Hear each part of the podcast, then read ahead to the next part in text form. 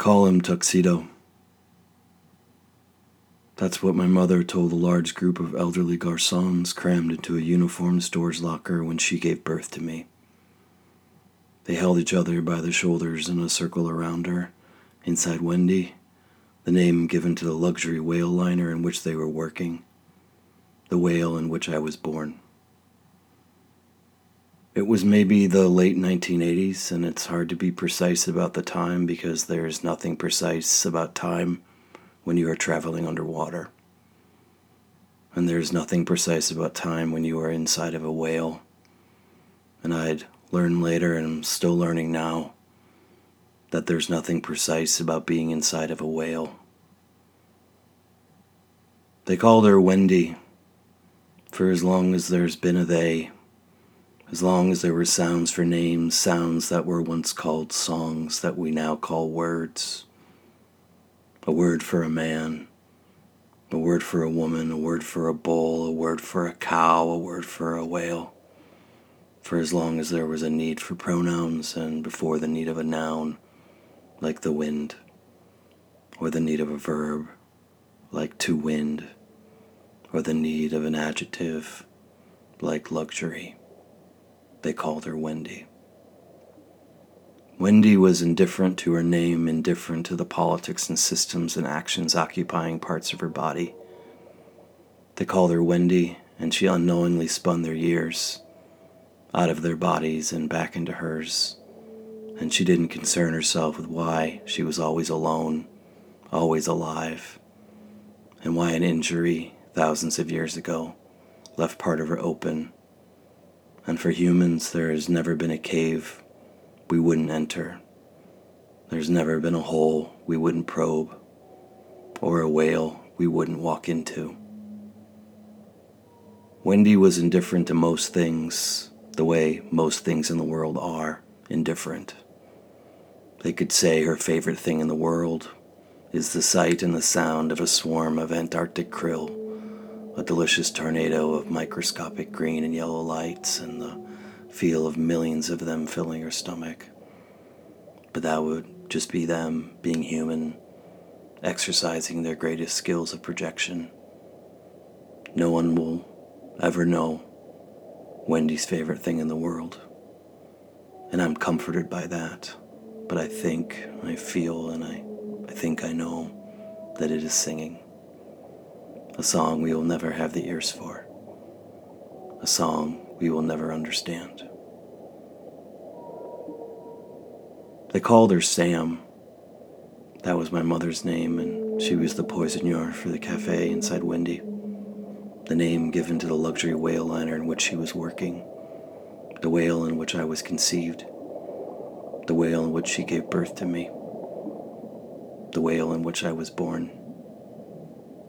She came onto the whale as a passenger when she was just a young teenager, a gangly mess of arms and legs from the thick-set woods of the Pacific Northwest, and she, like many people her age, was unhappy about her age, and like many people her age, she did something about it and ran away from home, thinking that time would go faster on the road, that the dirt and the fumes would toughen her skin, broaden her hips, put some meat on her bones but like most people her age that were unhappy about their age, things did not go as planned.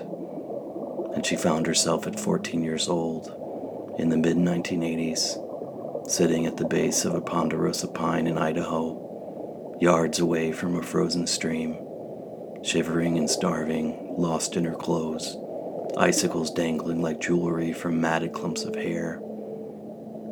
She had tried the city but found that people only saw her for the age she was and not the age she wanted to be. And in some dark, heartbreaking moments, men offering assistance, the way that a wolf offers to help you lighten your load, would insist that she be, for their purposes, even younger than she was. And that drove her into the forest, where there used to be wolves, and now there were just deer and hunters. Hunters who weren't hungry, deer that were often left to rot. And this is where Sam thought she would die, where she would rot, at the base of the ponderosa pine in Idaho, yards away from a frozen stream. Sitting at the base of the tree she had named for lack of a better word, for lack of a better everything, home. They call them the Drifter, and we can call him a drifter because he always liked the sound of that word, the sound of that title, like a piece of wood that was both flotsam and jetsam, a piece of wood that had jettisoned itself, freed itself from the ship. Shook itself from the other piece of wood that it was crudely nailed to, and slipped into the water to find itself adrift. First in the water, and then in the air, and then on the ground, slowly and then quickly as he dried in the sun, evolving into a wild boar of a man, with herbs flowering from dirt in his beard, with eels living inside water in his pockets with tusks made of hair and honey and rings of plastic in the carcasses of bees, poking out from his cheeks. Tusks that kept the wrong people away. Tusks that always pointed towards the people who needed him. And this man, and we'll just call him a man, he found my mother dying at the base of the Ponderosa Pine in Idaho, yards away from a frozen stream. And he warmed my mother. He fed my mother. He carried my mother. He brought my mother to the ocean. He carried her into the water and swam with one arm. He swam with one arm while holding her up in the air with the other. And he brought my mother given to the luxury whale liner, docked on a tiny rock island off the coast of Washington state. The whale in which she would first be a passenger, and then the poissonniere in the cafe and then a mother. He brought my mother to the whale in which I was born, my first home. This drifter that saved my mother was not my father, and he was not a god or a spirit, he was a piece of wood. A piece of wood that evolved in the sea, the way things sometimes but rarely do, into a man capable of something that for a moment could be seen as kindness. When my mother first awoke inside Wendy, a passenger, she was already a few months older, and the drifter told her how Wendy worked, how the price of a ticket is time, and the younger you are, the more she takes. And he told her his story and used the geography of his face as a map and said, I've been all over the world. I've pulled girls from falling trees, plucked boys from icy seas. I've strangled clouds to free the women within. I've rescued men from ships inside bottles of mead. I've rescued lions and bears and butterflies. But I've never saved one, someone beautiful as you. And my mother told the drifter as she sat up and moved away from him slowly. Another drifter once told me always turn down the ones that save you. And that is when the drifter smiled as much as a drifter could smile and said, I like that word, drifter. It's a beautiful, beautiful word. They called him Sam. That was also my father's name. And he was a fisherman inside of Wendy the name given to the luxury whale liner in which he was working, the whale in which I was conceived, the whale in which I was born. He caught fish and creatures using lines and nets and cages that Wendy dragged through the sea, nets and cages that were emptied when she docked, something that happened so infrequently that it wasn't uncommon to find nets and cages filled with children and parents and sometimes grandparents swimming around the floating skeletons of their ancestors. Generations of lives lived inside nets and cages, screaming through the sea. And with time underwater being so imprecise, sometimes the parents were younger than their children. And sometimes in the nets and cages, a small piece of driftwood would grow into a tree and free them all. A victory for the sea and a devastating defeat for the fishermen, like my father, who earned their keep with how much animal light they brought back to the Lumiere to illuminate Le Cafe, and how much meat they brought back inside Wendy to the poissonniere to to prepare meals for Le Cafe, meals for passengers, scraps for workers, both prepared the same way, with the only but significant difference being the presentation. Day to day, when Wendy was at sea, the fishermen could fish by hand for specials, for extra meals, for something resembling gin called holo, a fermented concoction of the locomotive organs of just the right kind of sea cucumber.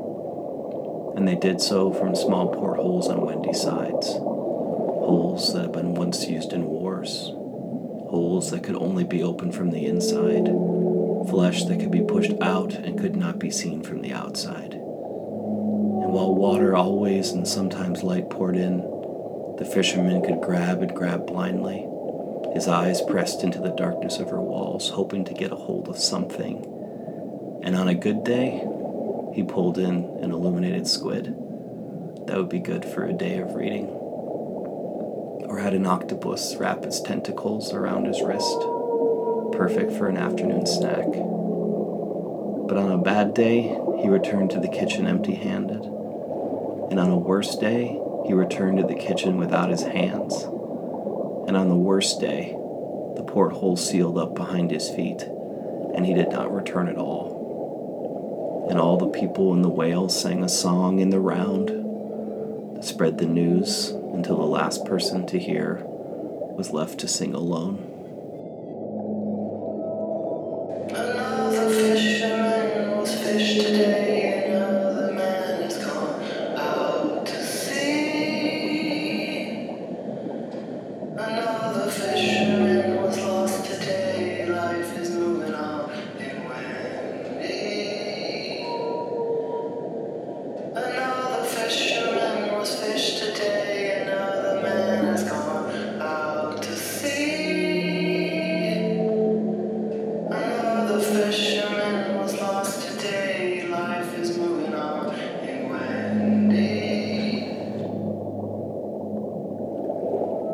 Father, Sam, from all accounts, was a great fisherman, one of the best the sea had ever seen.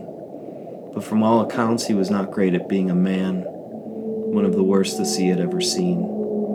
And he was fishing when I was born, and he didn't need to be, because his boss, the poissonniere of Le Cafe, was the one giving birth inside Wendy, the luxury whale liner, the whale in which I was born. They called it Le Cafe, the name of the place inside Wendy where passengers would eat. And they had called it that since the last revamping of the menu, when Wendy had been filled with Frenchmen, men and women unhappy with their place and age in an age history calls golden, but had forgotten that no one can ever see the age they are in as anything but what it is. And these Frenchmen of a certain age brought with them a decadence and opulence in both decor and flavor, or at least the idea of it. And the consequences for that flamboyant difficulty was what it always is, and that is new names for things, like Poissonniere, which was my mother's job at Le Cafe, which used to be called the fishmonger when it was a man, and the fishwife when it was a woman.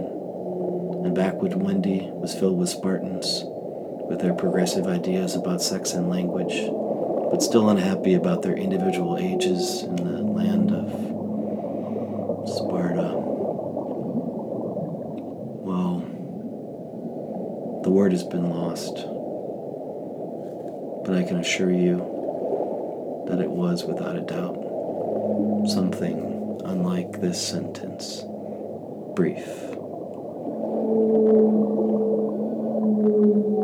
No matter the time period, though, it has always been true that a person who handles fish after it is caught and before it is cooked, that is really all they should do. Because fish are not hard, but fish may be these may they be simple or difficult to catch, or easy to destroy.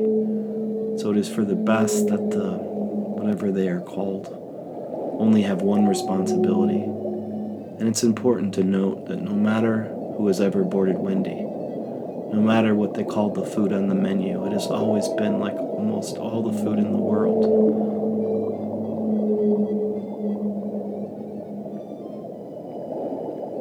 but it has always been, like all the food in the world has always been, basically the same, but with different names. And fish, may be cooked by an expert or an amateur, has always been just as fragile. That has never changed. And either as the way fish is cooked inside Wendy, and that's by flash frying it in a vat of her stomach acid. Acid that had to be milked carefully every morning. And the person with this job doesn't have a fancy title. It was decided long ago that the less they talked about this job, the better. And having done this job myself, let me tell you, I don't want to talk about it. Tell you about any of this really, but well, that's not true. I I wanted to come on here and tell you my story and that's what I'm doing, trying to do, and I'm not doing a great job. I know. I, I know that the story is complicated, and there, there are aspects that would take hours to explain. And this is my first time trying, and I'm not feeling well, and I'm younger than I sound, so maybe you should feel. So maybe you should think Maybe I should just do what I can with this meal. Move things around, rearrange the plate in a way where you might think I'm finished. Put some morsels in my pockets and maybe I should just sit.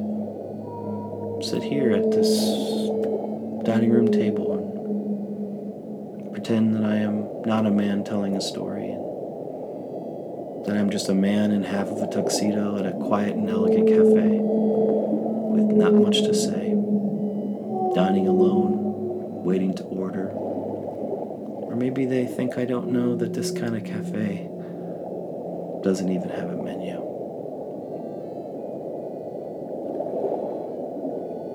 They probably think I'm a waiter, a ghost waiter, lost in time, lost in place. And if they just wait long enough, I will float away. Disappear into the Vaseline glass, into the lights, through a hole, and out to sea. They called them garçons Le Cafe inside Wendy, the name given to the luxury whale liner in which they were working, the whale in which I was conceived, the whale in which I was born. And the garçons all wore tuxedos, one's nicer than mine, but always single breasted so they would never be mistaken for a passenger, never mistaken for someone still making their journey. Workers inside Wendy, like my mother, like my father, the cooks, the fishermen, the garçons, had all decided that the world was too much for them, and they chose this life, chose to remain. But when a baby is born inside Wendy,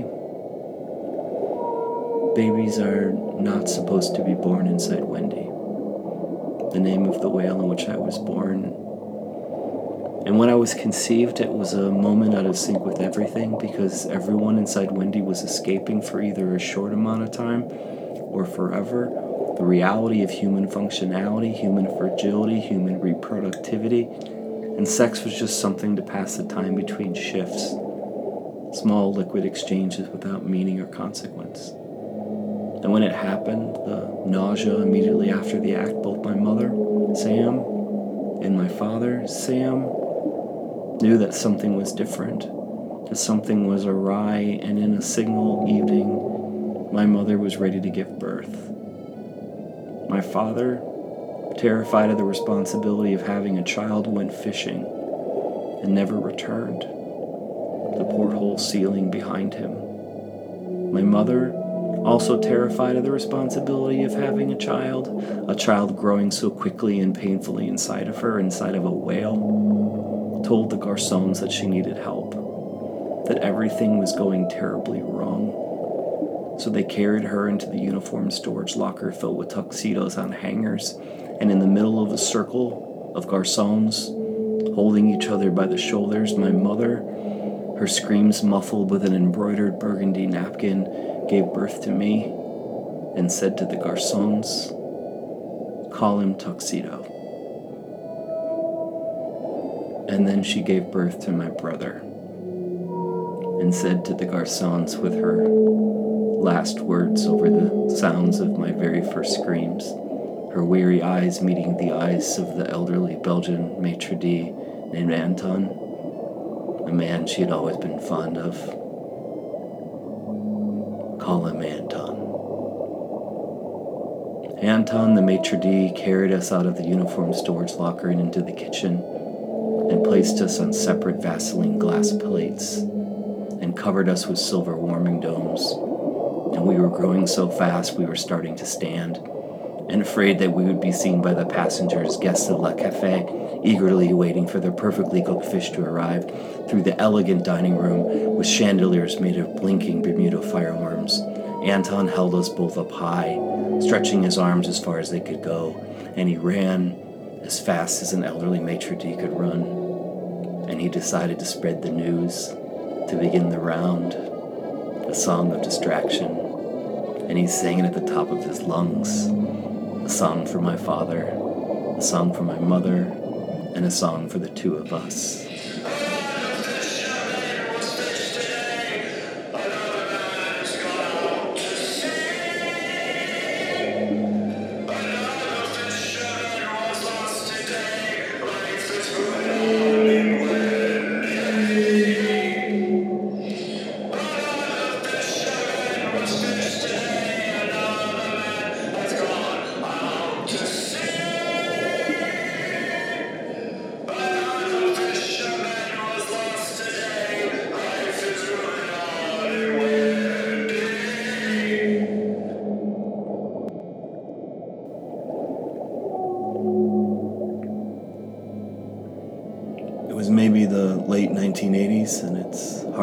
Precise about the time because there's nothing precise about time when you are traveling underwater. And there is nothing precise about time when you are inside of a whale. And I learned later, and I'm still learning now, that there is nothing precise about being inside of a whale. And the second to last time I was ever inside of a whale, inside Wendy, the luxury whale liner in which I was born, was standing on a cracking plate made of Vaseline glass, wearing a silver warming dome like a hard hat, staring at a near mirror image of my brother in the other, shaking hand to the elderly maitre d', shoulders giving in, glass now shattering in his hands. And the elderly maitre d', in a tuxedo named Anton, told us our names. And through the porthole he served us, in the order in which we were born. Tuxedo, and then Anton, out of the whale and into the sea. And it was April 18th, 1989, just off the coast of Washington State, when we were five year old boys plucked out of the icy sea and into the light by the leathered hands of the drifter. And we can be precise about the time because for the first time in our lives, we were not underwater.